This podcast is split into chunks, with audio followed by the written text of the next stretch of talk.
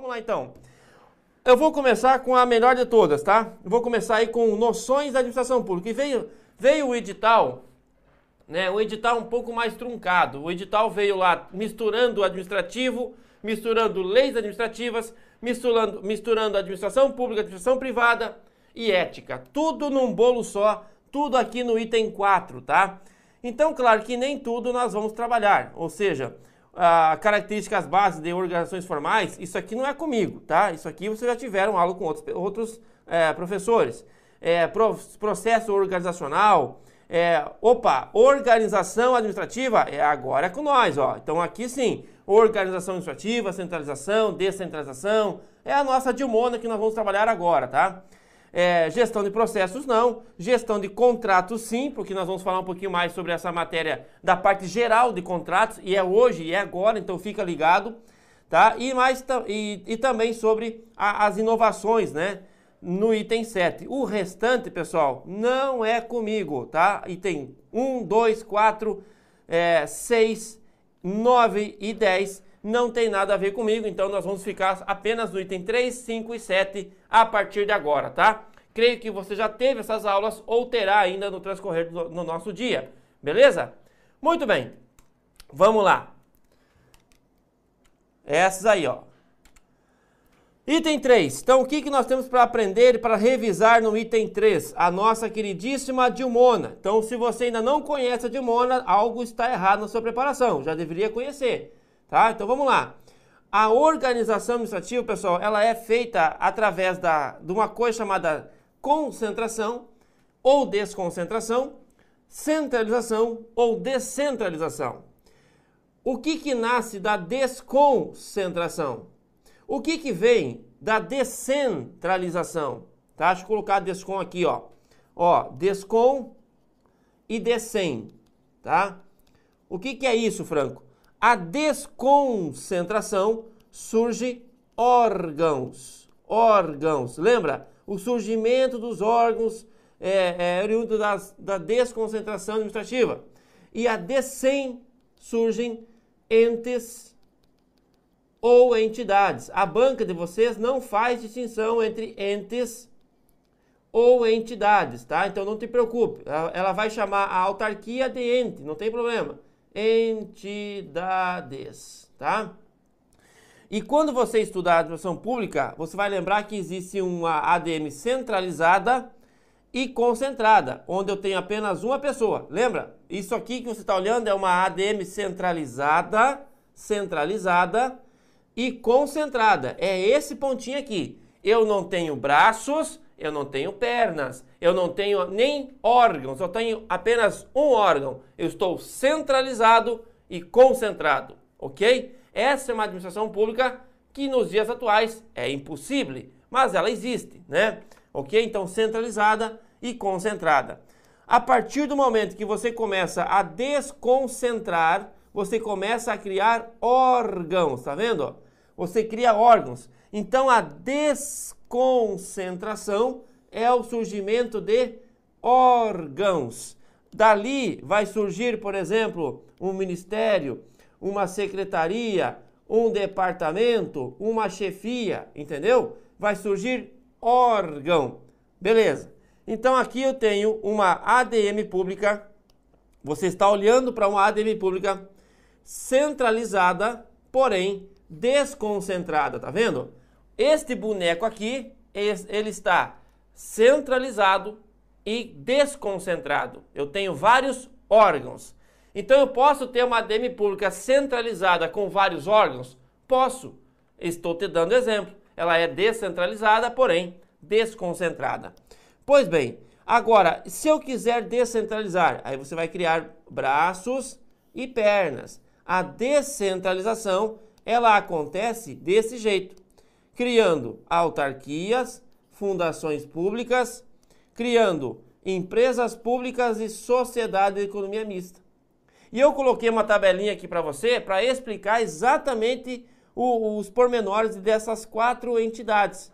Tá? Lembrando que aqui nós temos direito público, direito público, tudo que está aqui em cima é direito público e tudo que está aqui embaixo é direito privado, tá? Logo, eu posso afirmar que as E Ps e as C E M são de direito privado. Sim.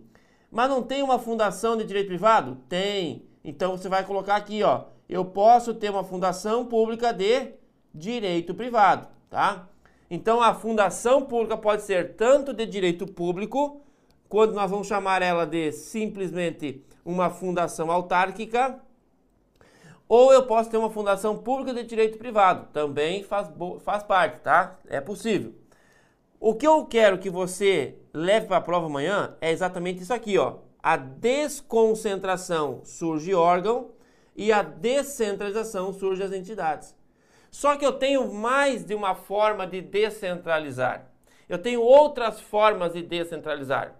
A descentralização é, por serviço ou funcional é quando você vai criar essas entidades, tá? Então essa descentralização aqui é a descentralização que cria as entidades. Cria as entidades. Estou criando uma nova empresa, uma nova estatal, uma nova fundação ou autarquia. Eu chamo essa descentralização de descentralização por serviço ou funcional, ok? Ou administrativa, tá? Agora, existe uma outra forma de descentralizar que não cria nenhuma outra pessoa jurídica. Eu estou falando de uma descentralização, ó, por colaboração. Colaboração. Essa descentralização por colaboração, nós não criamos uma nova entidade. Simplesmente nós vamos transferir, ó, transfere apenas o exercício do serviço público e não a titularidade. É sempre por prazo certo, sempre por prazo certo. E é mais comum você verificar isso quando nós temos uma concessão, uma permissão, uma autorização, tá? Então não confunda, repito, uma descentralização administrativa que cria as entidades, ok? De, com uma descentralização por colaboração, que nada mais é que fazer uma concessão de serviço, beleza? Muito bem. Dito isso, pessoal, eu vou passar aqui rapidão para a questão dos órgãos. Lembrando que os órgãos não têm vida, órgão não tem vida, órgão não tem patrimônio, órgão não tem direitos. Lembre-se disso. O órgão é um órgão, Dio Santo, é o teu coração. O teu coração não tem vida, ele só existe para prestar serviço para você como pessoa, entendeu? Ele não tem patrimônio. Órgão é produto da desconcentração administrativa, não da descentralização, da desconcentração. Órgão não tem capacidade postulatória, em regra, né? A depender da situação, os órgãos independentes e autônomos têm capacidade postulatória, mas em regra, órgão não tem capacidade postulatória, não pode ajuizar ações. Mas órgão tem C N P J, né?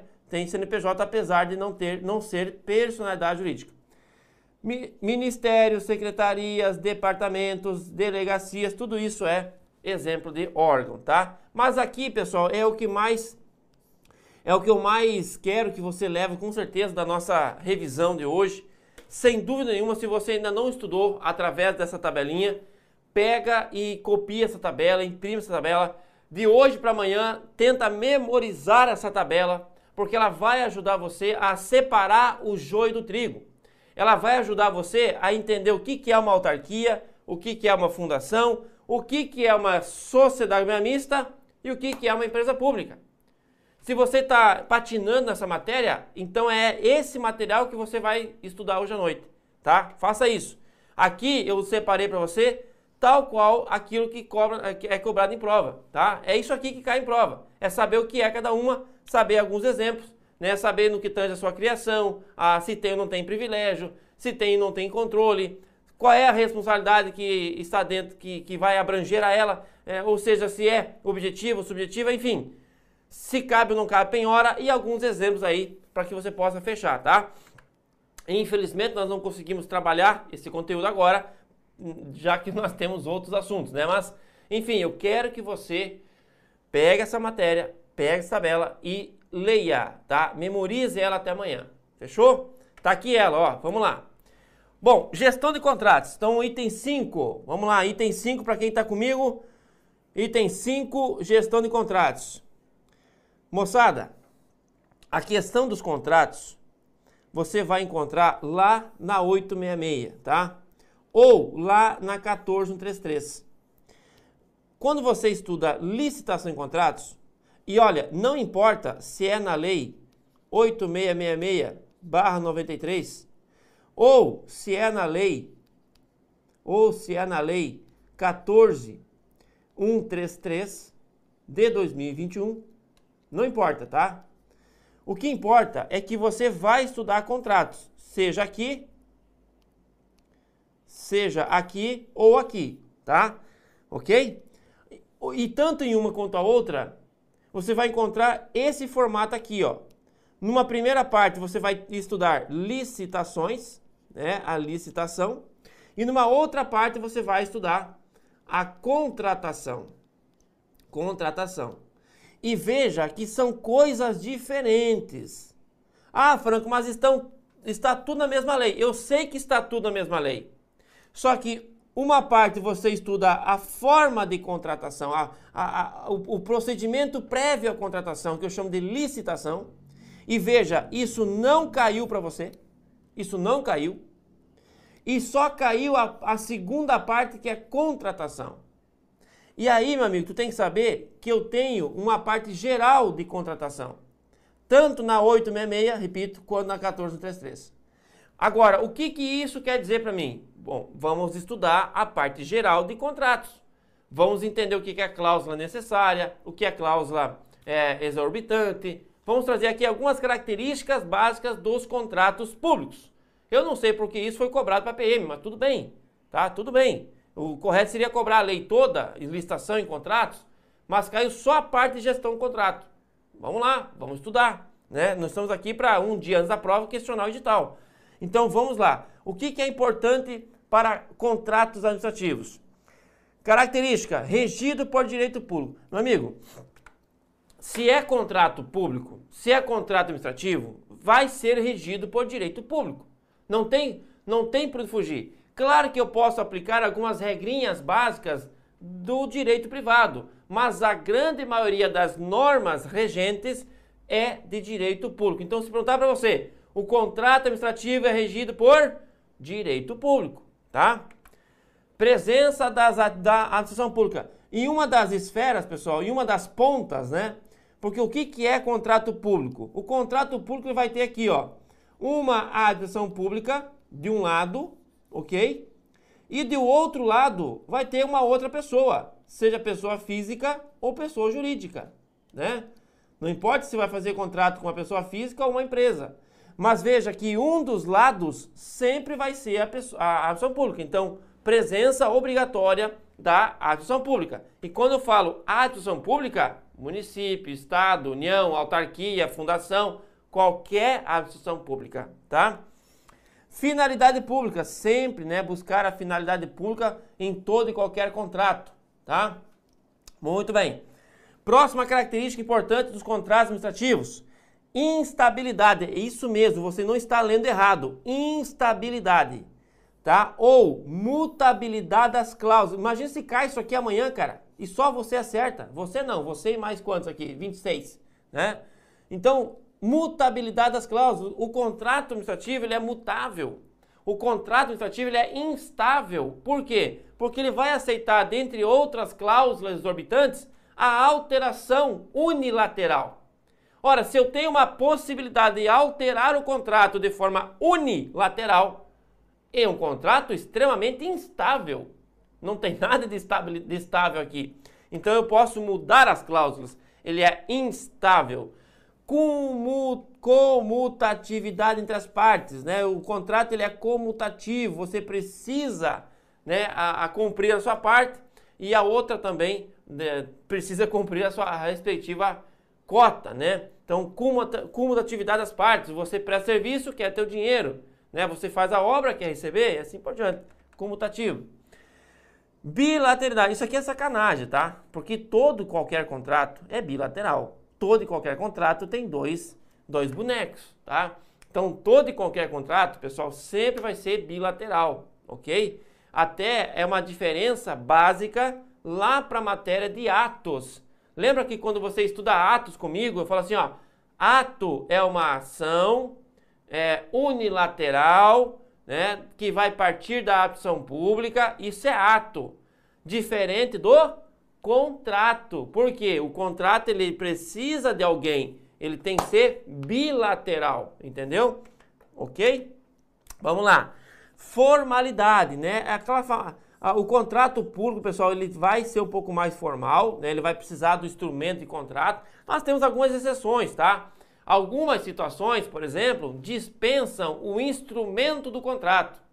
Algumas situações dispensam o instrumento do contrato. Por exemplo, quando o contrato ele é um contrato menor, né? Um contrato que, de, de, de prestação de serviço, então eu só vou substituir aquele instrumento por uma nota de empenho, uma nota de uma ordem de serviço, né? Então eu posso substituir, presta atenção, eu posso substituir um contrato, um instrumento de contrato por uma outra coisa, posso, em determinadas situações. Eu posso substituir por uma ordem de serviço, eu posso substituir por uma nota de empenho, mas eu posso, né, de acordo com algumas situações. Outras situações, por exemplo, aqueles contratos de maior vulto, oriundos de uma concorrência, não, que lá eu preciso do instrumento do contrato, tá? Então, formalidade. Cláusulas necessárias, né? Quais são as cláusulas necessárias? Cláusula necessária aqui, pessoal, nós temos as mesmas, ó. Qualificação da parte, qualificação da parte, ou seja, o que é qualificação? Qualificação, nome, C P F, endereço, telefone, sabe? Ah, eu tenho, eu tenho que colocar aqui, ó, o objeto, são cláusulas necessárias, o prazo, o valor do contrato, entendeu? São cláusulas necessárias. E quais são as chamadas cláusulas exorbitantes? A verticalidade. Olha aqui como eu desenhei para você, ó. Como que eu desenhei para você aqui, ó? Verticalidade. A ação pública sempre está em cima, não, nunca do lado, né? Então, verticalidade. Isso dá o direito, né, ante a supremacia do interesse público ou privado, dá o direito de colocar algumas cláusulas exorbitantes. Por exemplo, vamos colocar aqui, ó, a alteração, alteração ou extinção unilateral, unilateral, tem que ser unilateral, tá? Para ser cláusula exorbitante. Extinção ou alteração unilateral. É, quem mais? Fiscalização, fiscalização, quem mais? É, ocupação temporária, ocupação temporária, tudo isso aqui, ó, é cláusula exorbitante. É, garantias, né, a exigência de garantias, exigência de garantias, alteração, extinção unilateral, fiscalização, ocupação temporária, é, a questão das garantias. Deixa eu ver aqui, uma, duas, três, quatro, cinco, falta seis, alteração, extinção, fiscalização, ocupação temporária, sanções, aplicar sanções, né? E tem mais uma grandona aqui, ó, exceção, exceção da cláusula de não cumprimento do contrato. do contrato, excepto no adimplente contractus, né? Por um certo período você vai poder ficar sem receber e vai poder e vai ter que desenvolver a atividade mesmo sem receber, exceção da cláusula do contrato não cumprido, né? Fechou? Então são cláusulas necessárias e cláusulas exorbitantes.